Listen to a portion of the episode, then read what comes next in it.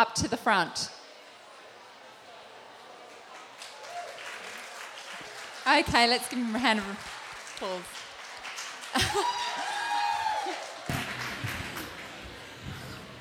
Welcome, Tim. Thank you. Now, Tim, you're talking about change and how Yeah. God changes us. Yeah. Um, I've noticed that there are things about you that change a lot, Right. and there's things about you that won't ever change. right. Um, which do you want to talk about first? Well, you tell me. What changes a lot? What changes for me? What changes a lot with you is your hair. Ah. Sometimes he's got sort of short back and sides, if you noticed, and other times he's got these Fabio golden locks. You're killing me, Flavio. Is that right?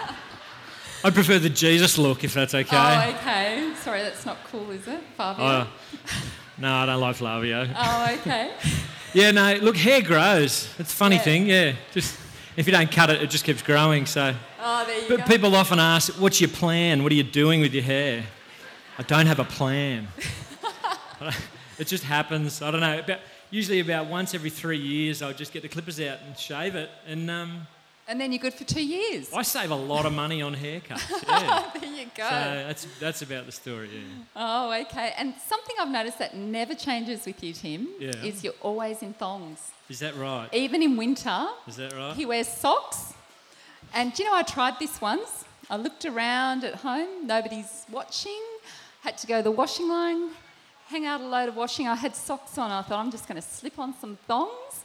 and it was the most uncomfortable thing I've ever experienced. And I don't know how he does it. You don't need to be embarrassed, you know, with socks and thongs. You can just do that publicly, and it's just a good thing. A good, good thing. Well, I might hand it over to you then, Tim. Yeah, sure. Thank you. Thank you. All right, we're talking about change today.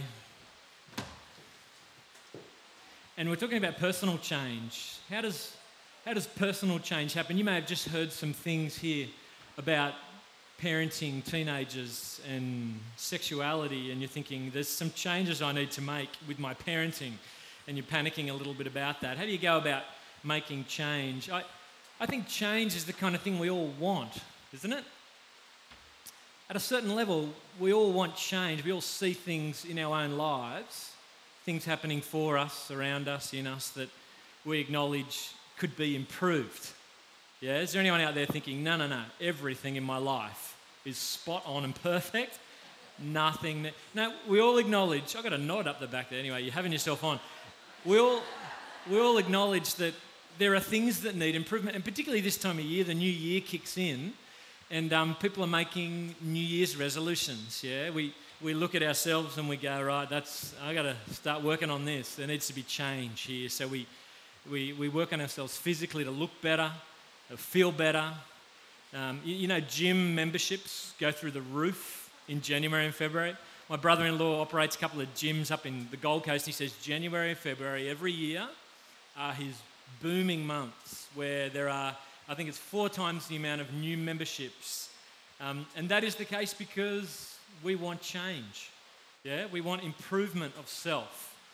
Um, what are you thinking about changing as the year kicks off? It, it may be, as I just mentioned there, you've seen things, those of you who are parents, you've seen things in your own parenting style that you need to change. And so it may be you're thinking, I'm going to try harder to be a better dad or a better mum or a different kind of dad or a mum and I'll and I'll buy that book and I'll think about and I'll talk to that person because I need to change because if I don't change things could go badly. There's lots of areas where we want change. You, you might be thinking about your finances and it may be a, a, been a tricky year for you and you may be acknowledging I need to spend less somehow earn more and get out of debt you know, and it may be you're looking at your budget and you're thinking, I need to make change so I spend less and pay off some debt. You know, there's, there's things about our life that we see need to be improved.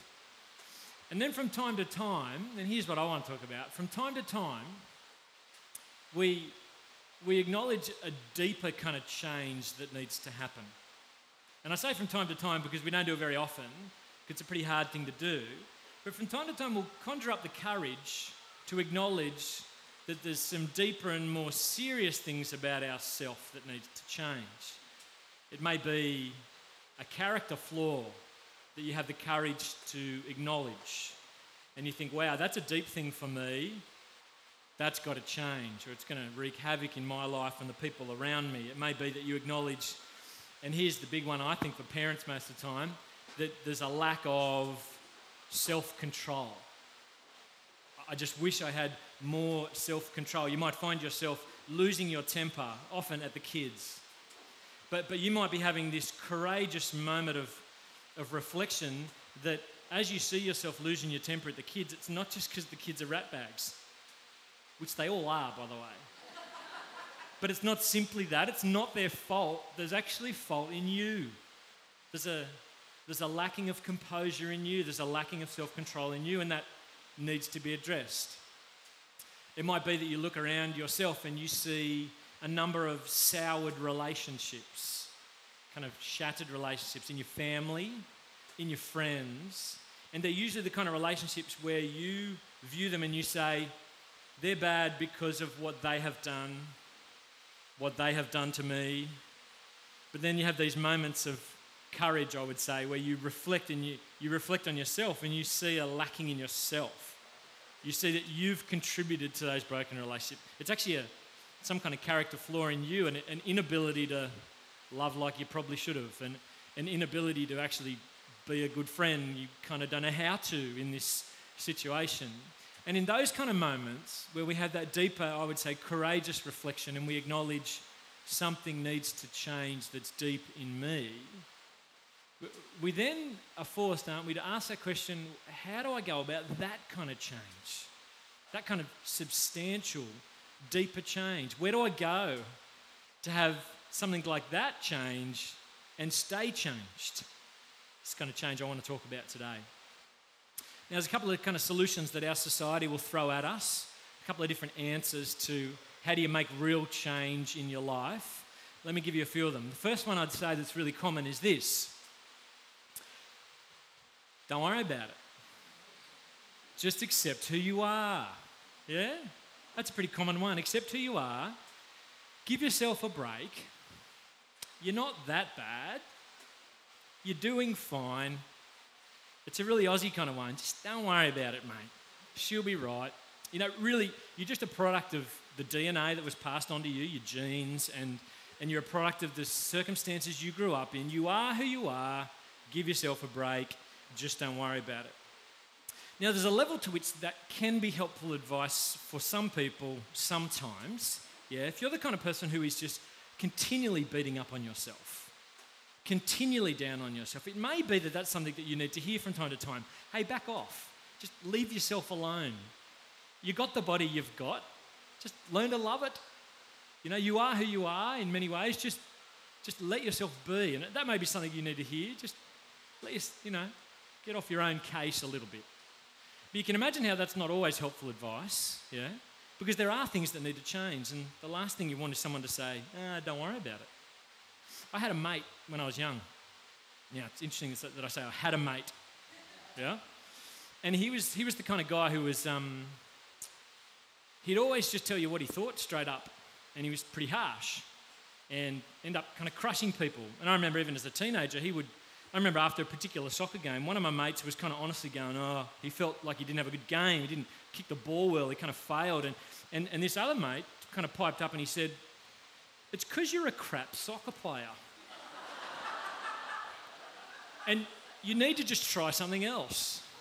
Now, from time to time, we would go to our friend and say, Dude, do you see what you're doing? Like, you got to back off a little bit. You got to, and he would say us to this I'm a straight shooter, you know? I'm a truth teller. It's just who I am, it's just how I roll. Now, good on you, mate. But, you know, you, you're going to trash people around you for your whole life. There are some things that need to change. So, simply getting the advice, just accept who you are, is not enough.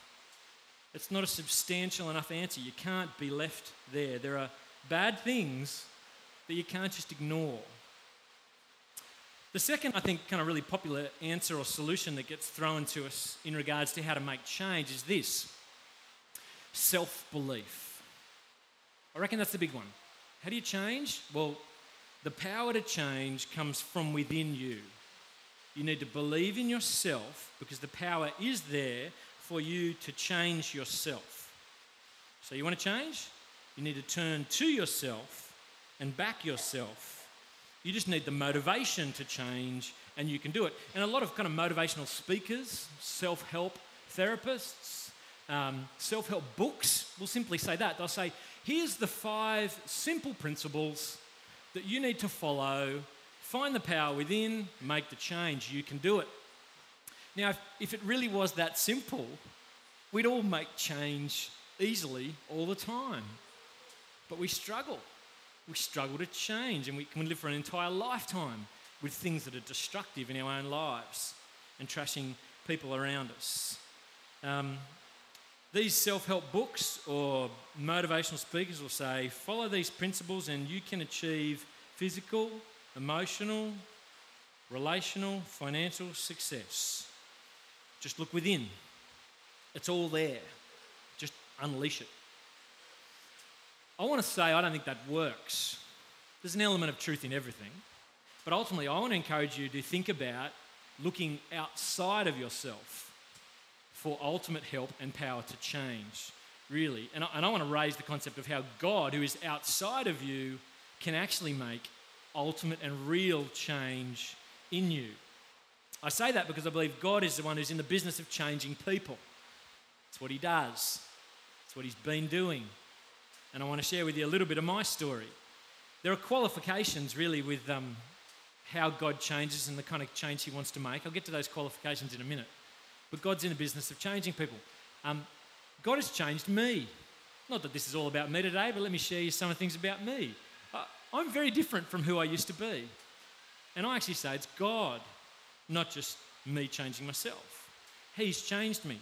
Um, about a month ago, I went to a school reunion, my 20 year school reunion.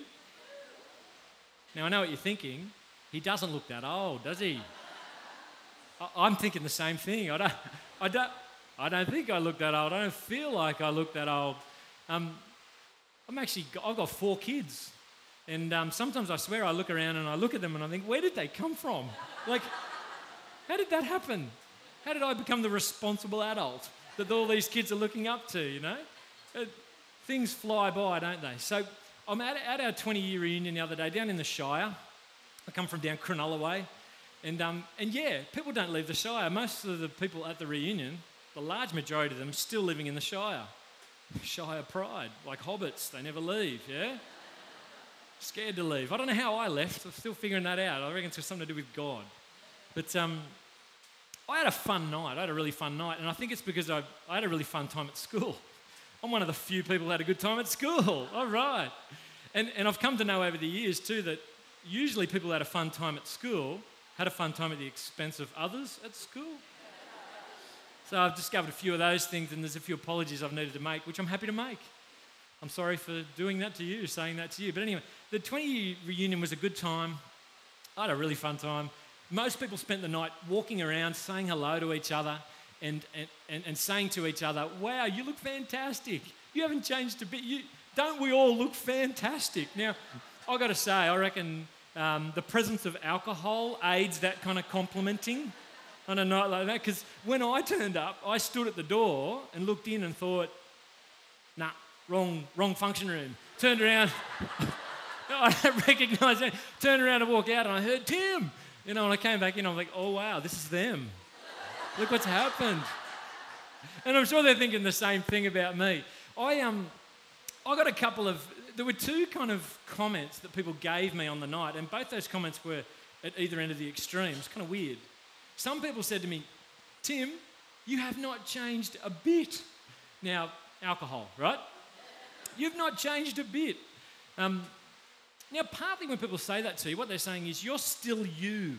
You know, like you're still the personality that you were, and we're still laughing about the same things, and we're we're having a good time together. And there's, there's something about your personality that will, will always remain. It's part of who you are. Yeah, and so I trust that people are kind of acknowledging that. Yeah, you, I still see the old, that you're still Tim. But then I got these other comments as well, and people laughed as they usually made these comments, where they would say things like, You are nothing like you were at school. You are nothing like you were at school. And usually, when people hear that I'm, you know, a pastor involved in church ministry, they laugh. They think it's the funniest thing on earth. Because I, you wouldn't have pictured me that if you knew me at school. I wasn't an awful kid, but I was a bit of a rat bag, a bit of a partier, and, and people just think it's hilarious where I've ended up. But the people who had longer to chat with, and I could talk a little more deeply about life with, which, and I had a couple of really great conversations. I, think when they said, You're nothing like you were at school, they, they were talking about something deeper that they could see happening for me, where the very core of who I am has changed. Now, no doubt as a teenager, everyone's pretty much the same. Everyone's just trying to fit in, everyone's just trying to have fun. It's, it's really just all about you and your friends and the parties and your sport and your, your own happiness. And the, the people I could chat to could see that there's something new, that the fact it wasn't just all about me and my happiness anymore, that had been replaced by someone else at the centre. Like God at the centre. And He's the one who's brought big change in me, substantial change, core change from within me, which has got a whole range of symptoms, but it's that deeper thing that some could kind of acknowledge and could kind of point out. That change for me happened actually soon after I left school. I left school and went and did a meteorology degree because I wanted to learn how to predict the surf better. I kid you not. I was like, eeny, meeny, miny, mo, that one. All right. Go to uni and spend four years studying maths and physics and computer program just to learn how to predict the surf better. I didn't do anything with that degree, but while I was at uni, um, I got God got a hold of me and God changed me. He changed my belief, my view, my life. And all of a sudden, I found myself, instead of being someone who was always kind of embarrassed about the fact that I grew up in the church family, and I was, I was embarrassed, I found myself being someone who was actually incredibly passionate about God and His church and Christians, which was just as much a surprise to me as anyone. And I found myself very quickly, only after being out of school for a year, going back into my local high school and teaching scripture which you can imagine was such a surprise to my teachers, yeah?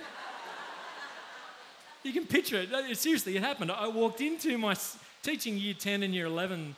I walk into Mr. Dixon, my science teacher, who I just, I was a rat bag at school, I was. Now, I was the kind of guy who wanted to get everyone laughing and the teacher laughing. That was my aim, I think.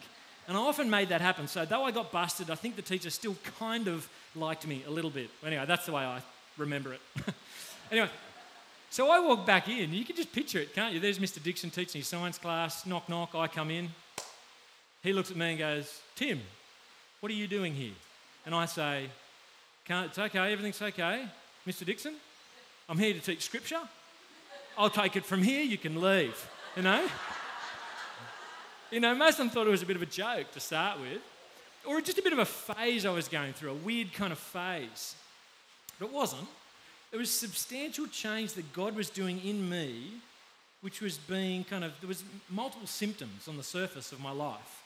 And I have to say, that change continues to happen for me. I'm a work in progress, big time. And if you come up close, and know me personally, you'll know that there's still change that God is making in me. And I'm happy for that. I want that. God is still in the business of changing me.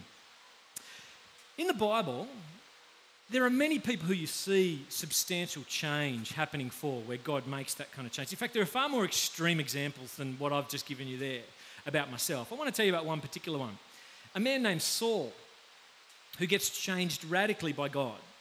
And listen to the language that Saul uses when he talks about who he used to be. He says this in a book called, one of his letters called Galatians. He says, In my former life, he talks about how he used to be, but he's talking about his, his former life. In other words, there's been such a change in him. It's, it's not just a bit of improvement, he's got a whole new life. There's been a total transformation of his self. He's been completely turned around. And Paul used that language, and when you get to know a bit of the details about Paul's story, you see why. He, he went from being a Christian hunter he actually was a headhunter for Christians. He used to seek them out, track them down, have them beaten up, thrown in jail, and even murdered. That's how anti Christians he was. And God gets a hold of him and changes him from a Christian hunter to a Christian maker. That's a huge transformation. So Paul says, well, actually, Saul, who ends up having his name changed to Paul, says, In my former life. Now, that kind of language is not just reserved for people who have gone through that kind of a radical outward transformation. That kind of language in the Bible is reserved for anyone who actually comes to know God through Jesus. And you see it in all the way through the New Testament. You see language like this that someone who gets to know God through Jesus is called a new creation.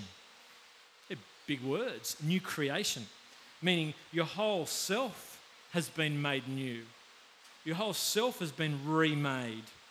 The very core of who you are is transformed. The Bible describes a person who's been changed by God by saying this the old is gone and the new has come. And that's not just for people who used to be Christian hunters, changed to Christian makers. That's for anyone who meets God. There's that kind of substantial change that happens at the very core of a person. The Bible will talk about it like a heart transplant because that's the very core of what the work that God wants to do. And when the Bible talks about the word heart, it's not talking about the, the, the, physical heart that beats in your chest, but the, the core of your longings and your desires and your attitudes, God comes and gives you a transplant. And, and it's like He takes out the old, cold, hard heart with desires that just want to continually rebel against God and, and reject God, and, and even more subtle version, just ignore Him and not have time for Him. And God replaces that heart with a soft heart, a warm heart, a surprising heart where you find yourself going, actually, I want to know Him. I want to live with Him. I want to live for Him. My desires are changing, my longings are changing, and this is the work that God does. He gives a new self. Which gives you a new view of the world. It's also like you're putting on new glasses. You see things differently, where you see God at the very center of all things, not just you. New desires and longings and passions, which eventuate into new actions and new ways of living and new words that you speak. Now, do you notice where I've what I've done here? I started by talking about relatively surface change, kind of your body, you know, your parenting, that's pretty substantial, your finances, your relationships. Now I've drifted towards a different kind of type of change. I'm talking here about a deeper kind of change. And you may think, I'm not really looking for that. I just want to get these things sorted. I just want my relationships sorted. So you might think, uh, I'm not that interested, Tim. I just I want my relationships to get worked out. So here's the qualification I want to make really clear. When we're talking about the kind of change that God brings,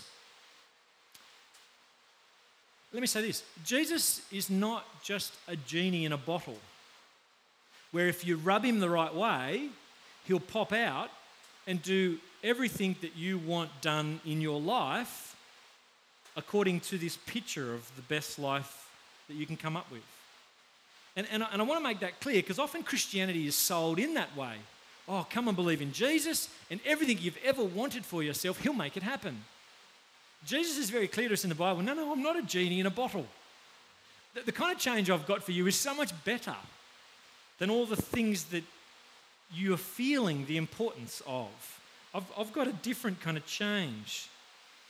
He says, I will change you, but perhaps not in the ways that you want right now, but I will change you in the ways that you ultimately need. You see, there are things that are ultimate in life. There are things that are really important that they do get changed. And, and God says, they're the ones I'm going to change. The big ones. I want to start with the big ones. And really, our greatest need for change is the change in our heart attitude towards Him, and that's where He starts.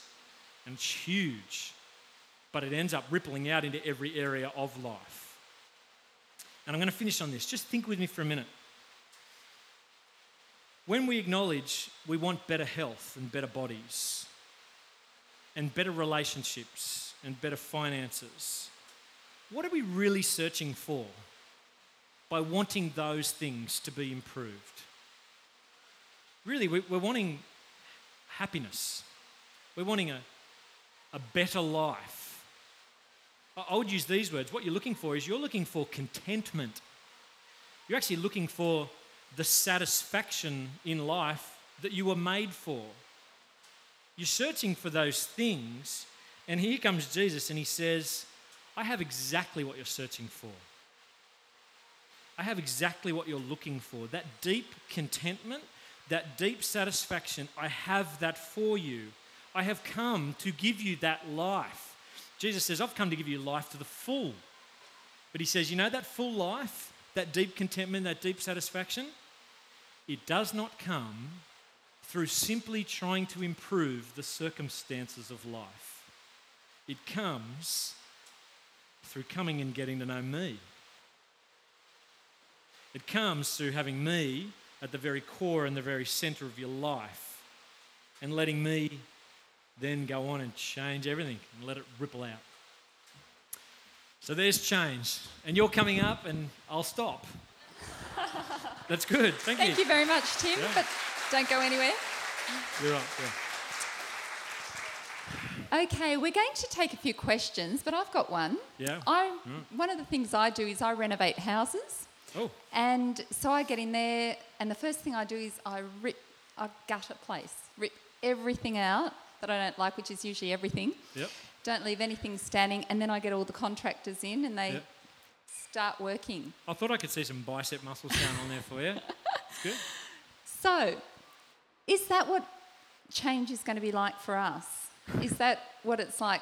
Does God come in and does He rip everything out? And You know what God comes? He, he comes and he, he works on the most important thing first. So it's, the most important thing for a house is foundation. It's almost like God does this. Sometimes he leaves the house intact a little bit, but he lifts it up and he pulls away whatever you've got there as a foundation. He puts himself as the foundation.